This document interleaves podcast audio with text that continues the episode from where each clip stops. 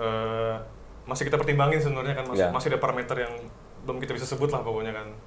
Tapi sebenarnya masih kita kurasi lagi sebenarnya apakah label ini bisa kita ambil apa enggak. Hmm.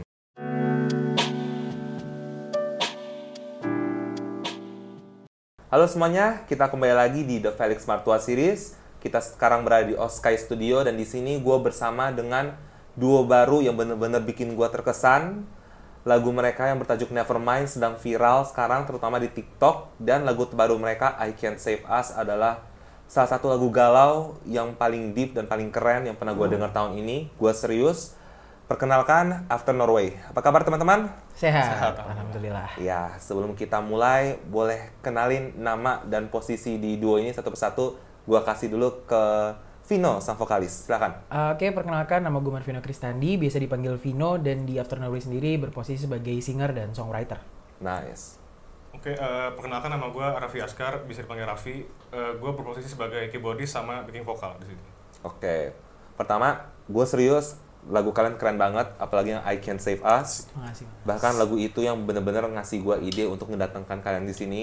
Gua genuinely pengen tahu siapa kalian dan seperti apa musikalitas kalian. Ya. Dan boleh kalian ceritakan, mungkin gua kasih ke Raffi dulu deh. Gimana awal mula terbentuknya After Norway ini?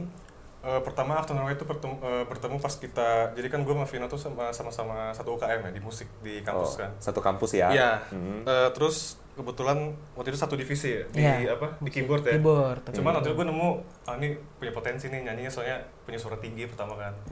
Terus ya udah terus eh, udah sering-sering kita main bareng kan kayak di di sama PJ di Tosca kan. Ya, itulah Terus pokoknya. eh, pas tapi sayangnya pas pandemi itu kita kan emang pengen mulai eh, produksi kan cuman karena pandemi kita nggak bisa ketemu Iya.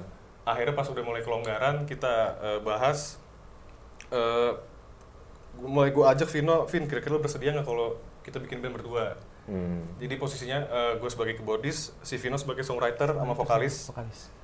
Eh, ya udah berlanjut sampai sekarang gitu Eh, Vino, lo sendiri selalu punya cita-cita untuk menjadi penyanyi atau menjadi musisi Iya, dari SMP. dari SMP. Tapi kenapa baru kesampaian sekarang?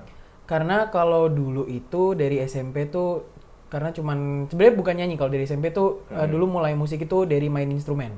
Oh, oke. Jadi pertama kali waktu SMP itu main gitar. Oke. Setelah masuk ke SMA kan gitar ternyata nemuin kayak ah gitar kurang nih.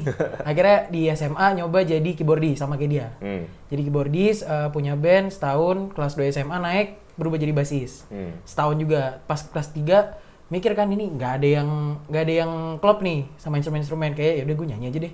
Dari situ mulai nyanyi dan waktu kuliah nah baru kesampaian punya band, punya teman yang emang bisa ngedukung dan lain-lain. Hmm. Baru udah ketemu dia.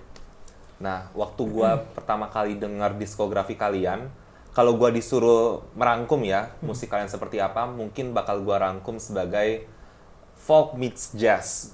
Tapi menurut kalian sendiri bagaimana kalian mendeskripsikan musik kalian? Sebenarnya kalian itu masuk genre mana sih? kita sih sebutnya tetap pop sih tapi kita lebih pengen eh, pop tuh kan tapi general ya Iya, tapi kita general. pengen ngasih warna sendiri tapi tuh eh, ya bisa disebut kayak mas eh, mas Felix tadi yang eh, tadi apa tadi Pop- Folk meets jazz. Iya, cuma kita sama sekali nggak ada jazz sebenarnya. Cuman emang, Faz. iya, kebetulan nggak ada sama sekali. Heeh. Tapi emang kita lebih pengen ke popnya aja, Oke. dengan warna kita sendiri. Gitu. Oh, eh, gua kasih pertanyaan gua ini ke Vino deh. Eh, Kira-kira siapa artis yang menginfluence musikalitas kalian? musikalitas ya kalau dari kalau dari instrumen kan Raffi kan punya- mungkin punya saran sendiri mungkin punya referensi sendiri ya Iya, iya. kalau dari saya sih James Arthur sih kalau vokal James Arthur. Oh, James Arthur Oke. Kalau Raffi? Awalnya tuh gue eh, lebih ke horn ya. Oh, no. Iya, cuman eh, pas makin kesini Nggak makin deras. kelihatan sih. Iya, awalnya. Tapi single pertama sempet. Single pertama. Iya. ya. Terus pas kedua, gue udah mulai sering denger Toto. Jadi gue mulai nyontek-nyontek gimana sih pattern musik dia kayak gimana. Terus eh, eh, pattern lagunya tuh balik ke sini, balik ke situ. Terus eh, pattern melodi segala macam Iya. itu gue jadiin sebagai referensi gitu. Nah, gue pengen bahas mengenai lagu Nevermind. Lagunya sedih banget, tapi mudah-mudahan kalian paham ya, sedihnya sedih mahal. Jadi bukan sedih kacangan. Dan sekarang lagi viral, dan sebelum gue bahas mengenai viralitas lagu Nevermind ini, gue pengen tahu seperti apa sih cerita di balik lagu Nevermind ini. Siapa yang pertama kali ngasih ide buat lagu ini?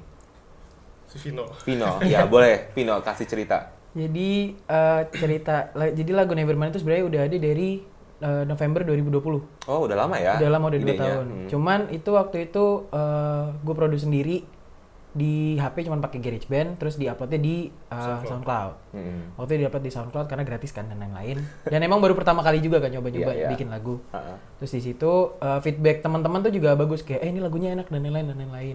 Habis itu pertengahan 2021 ngomong ke Raffi, ini kayaknya bagus nih kalau buat After Norway gitu. Hmm. Akhirnya dijadiin dan November 2000 2002 2021 Hmm. itu rilis tapi baru viralnya sekarang. Kalau Iya. karena ceritanya itu sebenarnya karena saya putus sama mantan saya jadi itu itu sih sebenarnya ceritanya. As simple as that ya. Iya. Iya. Tapi lagunya baru viral kurang lebih setahun kemudian. Iya. Kalian bisa nggak kalian menjelaskan kok bisa seperti itu? Memang gua paham sih apa yang bikin lagu viral atau tidak itu sulit untuk dijelaskan. Tapi Iya. kalau m- boleh gua ajak kalian untuk mencoba menjelaskan kenapa kira-kira bisa viral seperti itu unexpectedly. Mung- Kalau kenapa Nevermind yang viral itu nggak tahu ya. Maksudnya, tapi pertama kali nemuin itu waktu di TikTok itu ada eh, teman nge-mention di comment sectionnya. Iya. Eh, ini lagu lo viral nih, katanya gitu. Terus pas ngecek, lah iya, likes-nya banyak, views-nya banyak. Terus pas ngecek di soundnya juga Yang videonya pakai banyak yang make kan. Habis dari itu lama-lama naik, naik, naik gitu. Kalau paling itu sih kenapa naiknya kita juga sebenarnya nggak tahu ya. Hmm. Kenapa naiknya Ini Nevermind? Iya, kan Juga baru sekarang-sekarang juga. Iya, kita naiknya juga baru-baru sekarang. Karena apa itu kita juga belum tahu. Mungkin Iya. algoritmanya doang atau gimana kita nggak tahu pasti sih. Tapi Raffi melihat popularitas lagu Nevermind itu apa takeaway yang lo petik dari situ? eh kalau dari gua sih, hmm, Apa itu artinya oh berarti ini kali ya formula kita? Atau oke mungkin untuk materi selanjutnya kita harus bikin mirip kayak gini? Atau lo anggap bahasa kasarnya ya keberhasilan Nevermind itu cuman keberuntungan doang? eh, awalnya mikir keberuntungan. Karena emang kita sama sama nggak tahu kan. Sama-sama nggak tahu. Cuma Sama-sama hoki nggak tahu. doang. Iya. lah ya. Karena kita kan algoritma kan, jadi Iya, kita harus iya. berharap dari situ kan. Iya iya. Tapi eh, yang bisa gue petik juga kemungkinan Nevermind itu bisa jadi referensi buat lagu-lagu selanjutnya. Cuman Hmm. nggak kita ambil sepenuhnya, cuman eh, kayak mungkin part yang di sini tuh liriknya kok bisa se- kayak gini juga, Hmm. kayak gitu paling sih kalau dari gua. Nah, waktu lo mengerjakan productionnya Nevermind, kira-kira apa notes yang secara spesifik lokasi sehingga kemudian berbeda dari versi demo yang di HP itu? Eh kalau dari gua emang kebetulan kan Vino kan freeze akustik ya. Ya. Cuman eh, kalau gue sebagai band, gue pengen bikin ini mungkin kita bikin beda. Di akhirnya mungkin kita bikin dibikin full band Hmm, ya. dengan drum yang biasa aja. Iya, cuman iya. kita bikin ya kalau bisa suaranya megah gitu aja sih Uh-uh. sebenarnya. Dibikin pecah di belakang. Pecah ya. di belakang aja sebenarnya. Uh-uh. Memang kalau boleh gue ibaratkan produksinya mengingatkan gue dengan era band Indonesia 90-an, Hmm. ya kan? Ketika di ending-endingnya dibikin pecah wow Iya. gitu kan. Baru di Betul. situ. Dan menurut gua cocok banget sih buat dibawa ke panggung. Kalian udah pernah belum bawa lagu Nevermind di atas panggung? Pernah baru sekali. Dua kali, dua kali. Dua kali. Sama yang kemarin, yang di Cibubur. Oh iya. Dua kali. Oh, udah dua Dua kali kali, lah ya, dua kali. lumayan lah. Iya. Lebih baik dua kali daripada satu kali, ya nggak? nah, kemudian kalian merilis I Can Save Us. Kalau lo tanya gua ya, secara pribadi, gua lebih suka I Can Save Us daripada Nevermind. Iya. Selera ini. Iya, Selera sih. Ah. memang masalah selera. Tapi gua melihat I Can Save Us itu nggak cuma relatable, tapi mature, Ya, dewasa Hmm, iya. gitu, Iya. dewasa. Ada kedewasaan di situ dan gua kaget ketika gua coba cari tahu mengenai kalian, wah ternyata masih mahasiswa-mahasiswa muda. iya. Banyak iya, lagu yang mungkin harusnya baru bisa diekspresikan oleh musisi yang punya jam terbang kencang, justru dibuat oleh artis yang baru ngeluarin dua single. nah, Iya. Baru ngeluarin itu dua oke. single. Sekarang I Can Save Us. Siapa yang kasih ide pertama kali? Si Vino Vino. juga. Vino Iya. juga. Oh, Vino juga. Iya. Apa ini terinspirasi dari kisah cinta tragis yang sama? Iya. Serius? Jadi kalau Nevermind kan eh, putus sama mantan yang kemarin. Iya. Kalau ini juga sama, putus sama yang kemarin juga yang barusan. Oh, jadi lu sempat balikan. Enggak, bukan, beda lagi. Oh, beda lagi. Tapi habis itu lagunya rilis balikan. Oh. Jadi sedihnya nggak berasa. Oke oke, phantom pain ya, phantom pain. Iya. Bentar doang. Heeh. kemudian apa yang terjadi di situ? Eh, jadi sebenarnya lagu I Can Save Us ini Iya. itu diupload sama skemanya sama juga kayak Nevermind diuploadnya di SoundCloud dulu. Hmm. Karena kan nyari sebenarnya kayaknya emang kayak nyari ini enak gak sih kalau buat masuk Spotify untuk testing di ya, ya. ngetesting. Ha. Terus eh, di SoundCloud pecah banget lebih pecah dari Nevermind kan. Waktu itu Iya. sempat sampai di SoundCloud aja 33 ribu plays waktu itu. Mm-mm. Dan terus Hmm. Buat teman-teman yang punya akun SoundCloud, coba check it out ya. Maafin Terus- Kristandi. Iya. Iya. Pitching juga ke Raffi kan. Ini yaudahlah ini buat Afternoon Roy aja kan. Karena eh, rame nih. Terus akhirnya kita remake, kita remake, kita remake, nambahin ada saxo, nambahin ada full band, nambahin ada ini, ini, dan lain-lain. Akhirnya hasil-hasil akhirnya seperti yang bisa didengarkan sekarang. Nah, itulah kenapa gua merangkum musikalitas kalian sebagai folk meets jazz. Kenapa? Karena gini, ya kalau gua boleh ngomong panjang lebar ya, lirik lagu kalian mengingatkan gua dengan gaya pelirikan yang biasa diaplikasikan oleh musisi folk, which is sangat spesifik, sangat personal, Iya. sangat storytelling gitu. You paint a scene with the lyrics, Iya. ya kan? Tapi kalian naruh instrumen-instrumen yang biasa dipakai untuk produksi musik jazz. Yang paling kentara itulah saxophone ya. Saxophone, Nah, iya. itu ide siapa tuh dari segi produksi? Dari gua. Oke, Raffi lagi. Iya. Nah, eh, gimana thinking prosesnya sehingga lo kemudian mencetuskan ide kayaknya bakal bagus deh kalau dimasukin saxophone dan itu juga baru masuk satu menit pertama ya. Iya. Nggak salah ya. Eh, iya, satu menit First, pertama. first satu, Per satu Oh, first satu first ya satu ada, kan? terus langsung saxophone kan. Iya. Biasanya kan saxophone disimpan di bagian bridge ya Iya. kan. Di sini ujuk-ujuk langsung ada Langsung saxophone ada kan. saxophone. Iya, gimana? Kenapa lo sampai kepikiran seperti itu? Sebenarnya awalnya waktu itu kan kalau versi dari Vino yang di SoundCloud itu Iya. kan dia ada part bridge yang speech ya, lebih speech itu ya. Sebenarnya nggak ada, emang cuman... Oke, Tapi ada itu- pidato gitu, Iya. pembacaan puisi gitu. Soalnya kan untuk musik dua bar tuh sayang kalau kosong kan. Iya. Karena emang versi dari SoundCloud tuh begitu kan. Nah, gua kepikiran awalnya awalnya gue mikir mungkin lu solo gitar mungkin ya gitu kan. Iya, Juga. niatnya tadi awalnya solo gitar atau tapi solo apa gitu. kalau solo gitar dari single single single single sebelumnya udah pernah Udah jadi pernah. kayak Iya. terlalu Coba yang monoton baru. dubbing gitu nah terus Iya. habis itu dibikin lah pakai versi piano Mm-mm. versi piano eh, untuk dua bar terlalu panjang Terlalu panjang, Iya, agak Mm. snooze fest sih. iya takutnya orang ah boring kan ini bikin dua bar gini kan Iya, iya. ha. akhirnya kepikiran ngomong Vino Vin apa masukin sakso aja ya Boleh. nah sakso itu sebenarnya itu juga apa ya mendadak sebenarnya Oh gitu. mendadak banget emang kebetulan punya kenalan dan dia bersedia mau ngisi nah hasil oke kaget juga Tapi waktu lo berpikir mengenai production lagu I Can Save Us ini sebenarnya mood seperti apa sih yang pengen lo ciptakan? Kalau Nevermind, it's obvious gitu. Ini Iya. mari kita berduka bareng-bareng, ya kan? Dan para TikToker juga eh, menangkap kesan yang sama. Tapi kan production I Can Save Us itu lebih kompleks ya, lebih kompleks, lebih adventurous. Jadi gue penasaran sebagai orang yang menggawangi productionnya, kira-kira mood seperti apa sih yang sebenarnya pengen lo ciptakan? mood sih kita nggak mau jauh dari Nevermind sebenarnya. Iya, jadi Cuma masih kita tetap bikin bawa satu. Lebih Kayak- kita lepas aja sih sebenarnya. Kayak dunia lebih- mau kiamat gitu ya. Sama aja sih sebenarnya kayak Nevermind, cuman Heeh. pengen kita lebih, lebih- kita luasin lagi deh. Hmm. Nggak sesempit Nevermind gitu. Nah, ini yang gue notice. Baik itu Nevermind maupun I Can Save Us, durasi lagunya hampir 6 menit, Iya. ya kan? Iya, Iya. iya. Kecuali kalau lo musisi yang sudah sangat berpengalaman dan punya fanbase yang established, lo nggak mungkin bikin lagu selama itu, ya kan? Iya. Tapi kalian masih baru banget gitu kan, masih anget banget.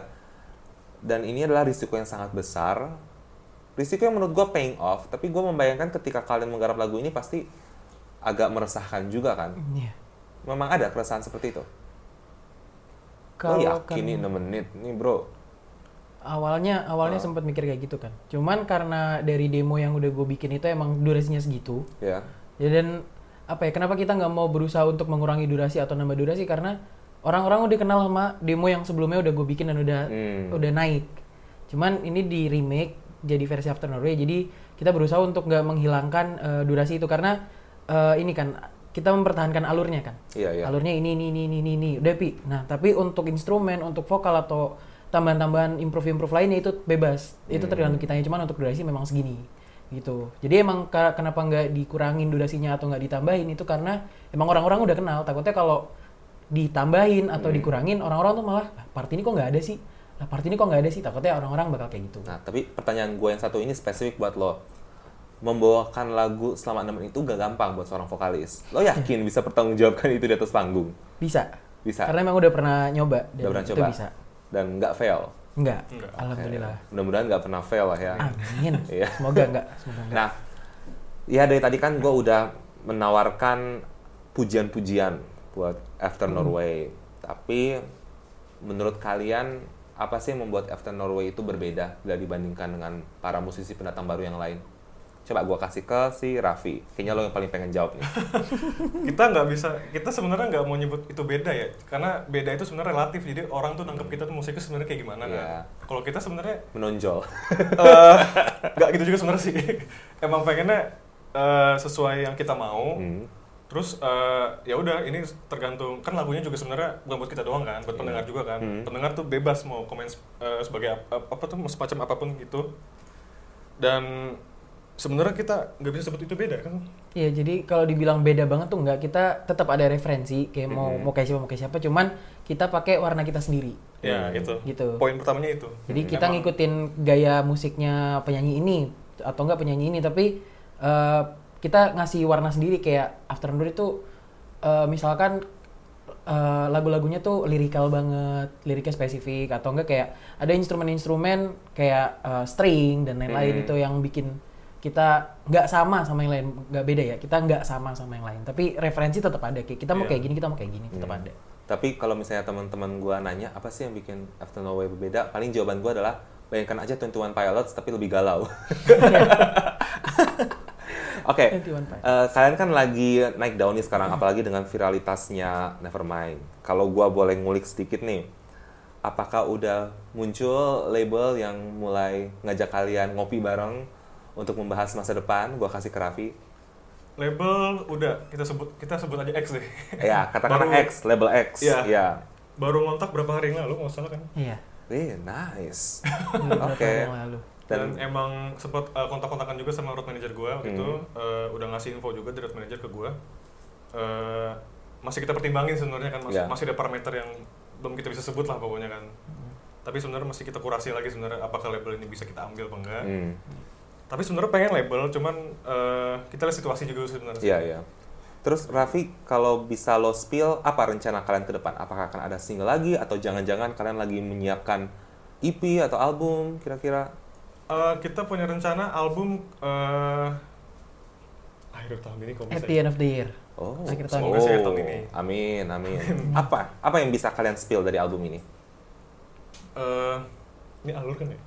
Be- bebas lah alur mau apa juga Soalnya bisa dibikin, eh kita nggak bisa sebutin alur sih, cuman lebih ke keresahan sih sebenarnya. Keresahan, Iya. Album yang bikin pendengarnya resah gitu. maksudnya keresahan yang gimana Iya. jelasinnya? intinya lah, di album pertama ini emang kita kan karena udah brandingan Nevermind sama I Can See Past tuh lagu yang galau kan Iya. galau relatable sama apa yang dirasain sama orang-orang zaman sekarang gitu Mhm. di sisa lagu untuk album nanti kita juga mau bikin eh, kesan yang sama kayak gitu Hmm. dan ada beberapa lagu ka- ada satu lagu juga di situ yang diambil dari SoundCloud gua Mhm. lagi Oh, oke. Berarti gue bener-bener harus ngepoin SoundCloud lo ya. Heeh, Ada tapi satu lagi mending lo itu. cepet-cepet patenkan karya lo di SoundCloud sebelum dibajak orang. ini banyak orang Oke, eh, one last question. Nah, gua kasih ke satu-satu buat kalian ya. Iya. Coba buat Vino, bila lo boleh self manifest, kira-kira apa ada artis Indonesia yang pengen lo ajak duet bareng untuk mungkin project After Norway ke depannya? ada dua malah Oh. boleh disebut semua nggak ini Boleh banget, Namanya? silakan. Siapa tahu kan? Pamungkas sama Raisa Anggiani ayo collab Oh, Pamungkas keren. Raisa Anggiani keren banget sih. Iya. Keren banget. pengen banget sama Raisa Anggiani I have Collab. high hopes for her. Oke. Buat lo, misalnya Iya. Gua- nih lo bisa produce bareng siapa gitu? Kira-kira siapa mitra produser yang pengen lo ajak kerja bareng di suatu hari nanti? Oh. Produser ada nomor satu Indonesia, Ronald Steven. Oh, Ralph Steven. Oke, Iya. oke. Karena dia udah berkecimpung di mana-mana deh pokoknya. Mm-mm. Kalau untuk band, kalau gue sih ya kayaknya orang pasti pernah mau udah Dewa 19. Ya. Selain Dewa lah, siapa ayo Ah, ayo. Kunto Aji. Kunto Aji. Iya. Itu kan Dia musiknya kayak nggak nggak kompleks cuman eh, enak didengar gitu aja sebenarnya lebih simple. Oke, mudah-mudahan Kunto Aji nonton ya. Ya. Ya, biar Pamungkas Raisa Kunto Aji Andiani. kemudian Iya. nge-DM Raffi. biar Boleh, bisa boleh. workshop bareng. Entah buat project Kunto atau project After Norway. Santai aja lah ya. Boleh. Baiklah, eh, After Norway, terima kasih banyak Sama-sama, Mas. udah menyiapkan waktu untuk interview bareng gua. Gua suka dengan materi kalian. Gua nggak sabar menunggu materi berikutnya. dan mudah-mudahan Pamungkas atau Reza Anggiani ngirim DM ke kalian setelah episode ini begitu juga Kunto Aji and I wish you the best oke Thank you, Mas. oke see you guys later berapa lama